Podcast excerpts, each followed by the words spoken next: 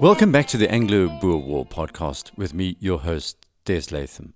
It's the first week of May 1901, and winter has come early to South Africa. We've heard about the comet that was seen in the night sky with its V pointed tail, perhaps a portent of the V for viciousness that was characterizing the experience of the mainly Boer women and children and blacks incarcerated in concentration camps across South Africa. As I mentioned last week, at this point, social activist Emily Hobhouse was on board a ship heading for England after experiencing these camps, and she was to mobilize parts of British society against the war by recounting her stories. She was British first, so when she disembarked later in May, she headed straight to the authorities. Emily Hobhouse believed that when they heard her stories about the conditions in the camps and the rising death rate, government ministers would be so embarrassed they would institute changes. As we'll hear at the end of the month and through June, she was sorely mistaken. But she wasn't alone. The attack on the camp system was also taken up by two other MPs called C.P. Scott and John Ellis. It was these two who first used an ominous phrase, concentration camps, taking it from the notorious Reconcentrado camps set up by the Spanish to deal with Cuban guerrillas. As we've heard previously, the use of blockhouses by the Americans in the Cuban War was also going to be perfected by the British in South Africa. It was Ellis who sent his relative Joshua Rowntree to report on the concentration camps. When Rowntree was refused entry into the new colonies of the Transvaal and Free State by Lord Kitchener, his instincts were aroused. British Secretary for War St. John Brodrick insisted that these camps were voluntary, that the workers, women, and children were all there on their own volition. They had arrived on their own free will as prisoners. How many lived in them? asked Ellis in March, and how many had died? It was only at the end of April that the House of Commons first heard the statistics. In the Transvaal, 21,103 were incarcerated. By May, They'd heard there were 19,680 prisoners in the now renamed Orange River Colony and 2,524 in the Natal Colony. It was also becoming apparent that St. John Brodrick did not have all the information about what was really happening in these camps. At least, that was the allegation by Ellis and the opposition leader Lloyd George. He quoted, for example, that many of these refugees are what he called coloured people, Brodrick didn't know, and by obscuring the color of the people suffering, he hoped that would ease the political firestorm which began to blow in England over the death rate of white Boers. As for the death rate in the camps, all he could say was that there had been several hundred fatalities in the early months of the year. Brodrick put forward these figures to the House of Commons. 284 people in the Transvaal died, and 382 in the Free State. These were high, but not outrageously high, as Brodrick pointed out. That was for a number of months combined. However, he was off the mark by several thousand, and things were going to get much, much worse. The political back and forth was just that a political argument amongst politicians, including Rowntree, who had actually not physically seen any of the camps but was presenting reports from third party sources. This is where Emily Hobhouse was going to blow open the entire story with her first person reports that were difficult to ignore. I'll spend some time at the end of this month and in one episode upcoming in June when we'll investigate just how her reports reverberated in England. Right now, she was trying to get editors of newspapers to care, and many did not. The war in South Africa had turned into a dishonorable guerrilla campaign, and in the eyes of the population, the Boers were generally regarded as backward and thuggish. Hobhouse's main position was that it was bad in summer, but things were moving towards winter in South Africa, and the conditions in the camps were deteriorating. St. John Brodrick brushed off criticisms of the camps, repeating often that instead of the terrifying description of concentration camps, they were actually tent villages for refugees, well supplied and with good medical care. At the beginning of May, the independent reports filtering in by the opposition party in Britain, along with journalists who'd found a way into the camps, contradicted Brodrick's description.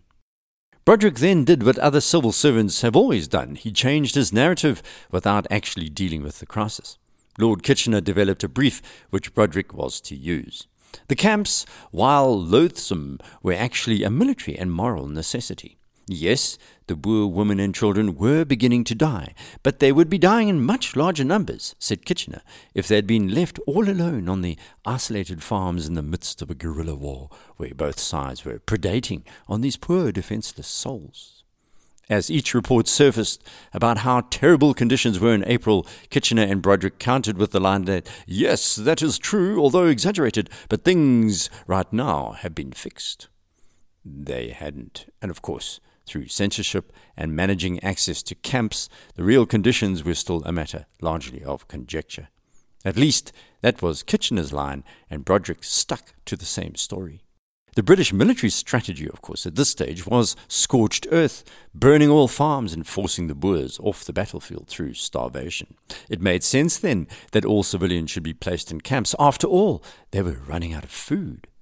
British Army reporters were describing how things were improving in the camps as their tinned food arrived and the water was being boiled in special drums, how the women and children now received clothing parcels. But that was a lie. Emily Hobhouse's first person account of what things were really like began to emerge, and British people began to take notice. Remember, she visited Bloemfontein in January 1901 and was given access to the camps by local commanders because she had brought clothes and other goods from Cape Town for the refugees. When she arrived in the Bloemfontein camp in January, there were 1,800 civilians living in harsh conditions. At first, her writing was supportive of the British, and she took care not to offend the camp commander, Major General Pretyman. Although the camp was pretty well run, he was a military commander, and his understanding of how dangerous it was to expose children in particular to harsh conditions was, let us say, underdeveloped. When Hobhouse left Cape Town, she had imagined that she would be handing out her twelve tons of little shoes and socks to refugees that were well housed and attended. She was wrong, and said so. The shelter was totally insufficient, she wrote. When eight, ten, or twelve persons who occupied a ball tent were all packed into it, either to escape the fierceness of the sun or dust or rain storms, there was no room to move, and the atmosphere was indescribable. There was no soap, and the water which Brodrick had boasted about was insufficient. There wasn't enough to go around. And this was the rainy season. She began to understand what could happen in midwinter when the water holes and rivers dried up and the freezing winds blew. There was no fuel for fires. The women and children had no bedding and slept on the ground. There was not enough food. Starvation had begun in the camps, and somehow the British public had no inkling of just how terrible things were.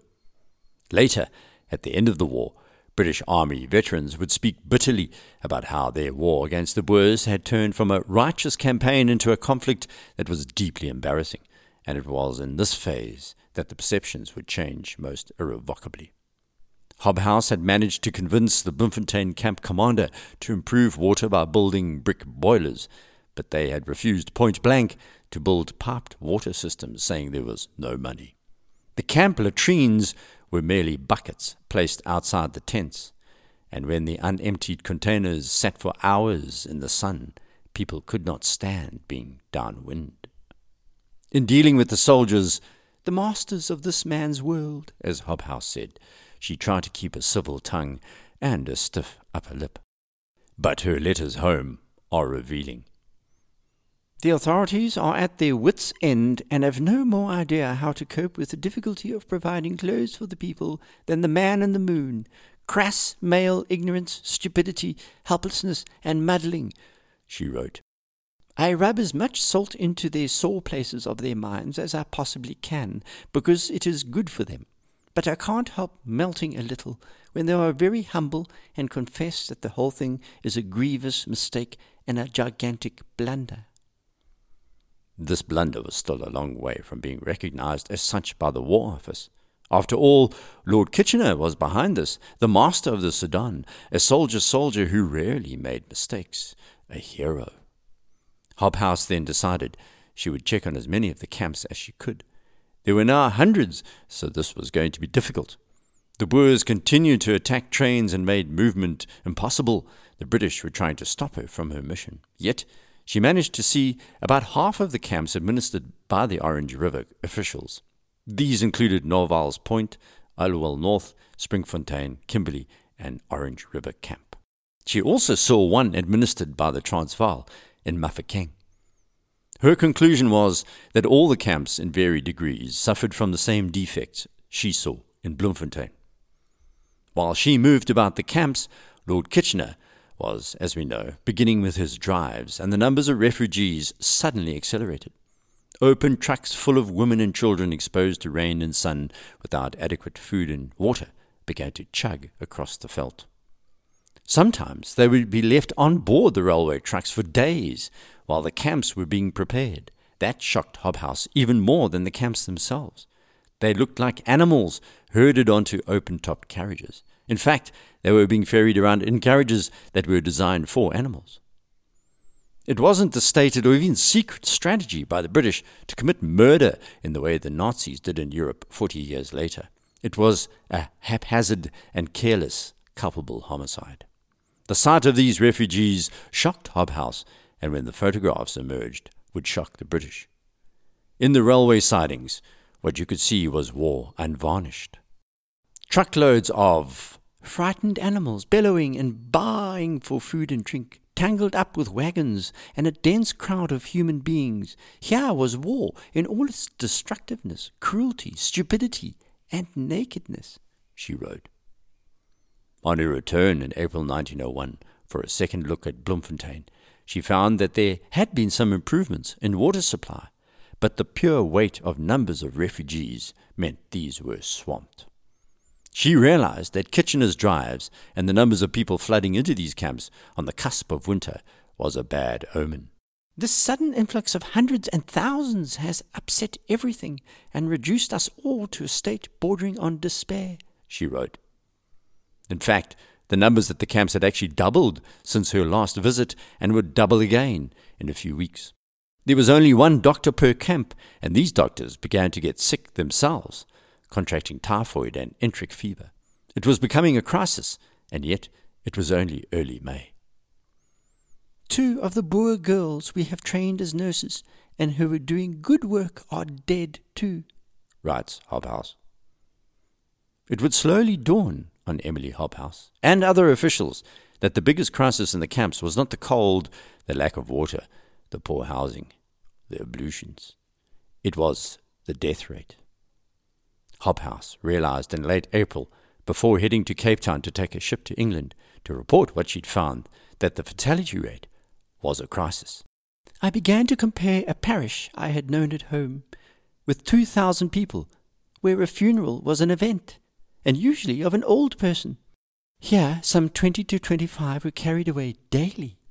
The full realization of the position dawned on me. It was a death rate such as had never been known before, except at the times of the great plagues. That frightening observation was really what led her directly to the British political class, a clash which was coming in late May 1901. As she watched these funerals, she wrote, The whole talk was of death. Who died yesterday? Who lay dying today? Who would be dead tomorrow? So by April, she'd had enough. The soldiers who had spoken honestly about the situation were correct. The whole system had been a gigantic, lethal blunder. She must return to England as soon as possible to present the facts to the British people. On the other side of this moment were the British military commanders and their Boer counterparts, the men of the war, the men who wanted to continue killing each other and who believed in their mission, their God, and the African veldt. But it was their combined actions that led to this situation. General Christian de Wet, Koos de la Rey, Lord Kitchener, Johnny Hamilton, Lord Methuen. The empire and its gold loving investors, and the burghers and their refusal to accept an inevitable political reality. The soldiers on both sides, caught up now in a growing civilian catastrophe, which had turned into a hurricane of bitterness. Emily Hobhouse began to compose her 15 page report to the House of Commons, which was to be circulated in June after her return to England it would reverberate through the island like a bomb. The dividing line between competence and non competence is always a source of feverish debate in wartime. In 1901, the definition of a combatant was someone who carried a rifle and fired at you. The nature of guerrilla war changes this significantly. It is the peasant who provides the troops with sustenance, the elderly who allow soldiers to use their barns as resting places, the little old ladies who feed the commander's horses. So you can understand the British military view that the Boer women and children were not merely spectators sitting in their homes, but active participants and therefore requiring of imprisonment. At least that was the view of Lord Kitchener and his officers. We've heard how many British soldiers and their leaders in the field in South Africa were far less convinced of this approach.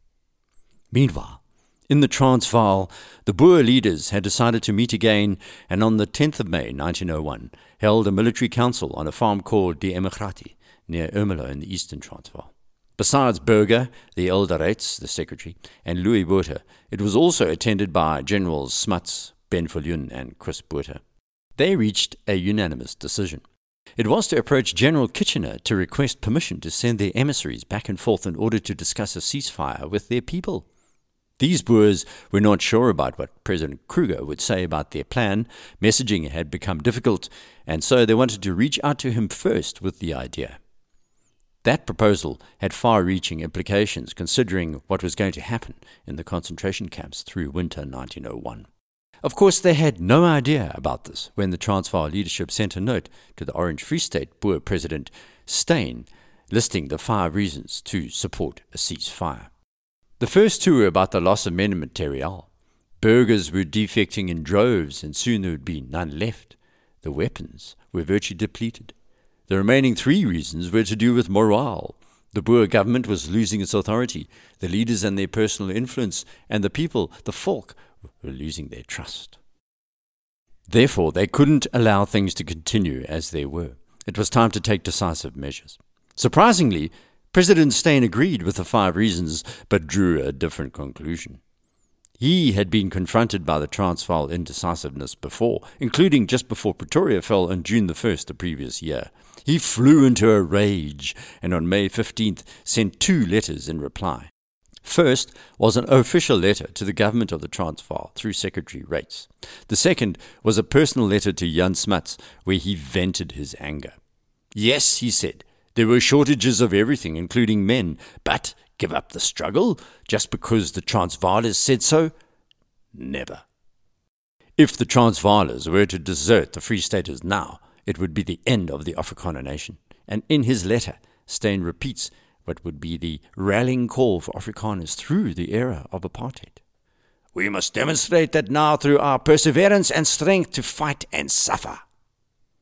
But Steyn's outburst was not enough to sway the Transvaalers, who stubbornly persisted in their plan to contact Kruger in Europe. And so they sent a note to Lord Kitchener asking for permission to allow their emissaries to travel back and forth to Europe. As we'll hear, Kitchener consented to this request. So we'll call a halt now to the peace moves and pick up what happens next week and in the coming podcasts. Please rate the podcast on iTunes. It helps raise the profile of the story, and you can direct message me through Twitter at Des Latham. Thanks to all of those who sent me messages of support this week. Please keep the suggestions coming in. Until next week, goodbye.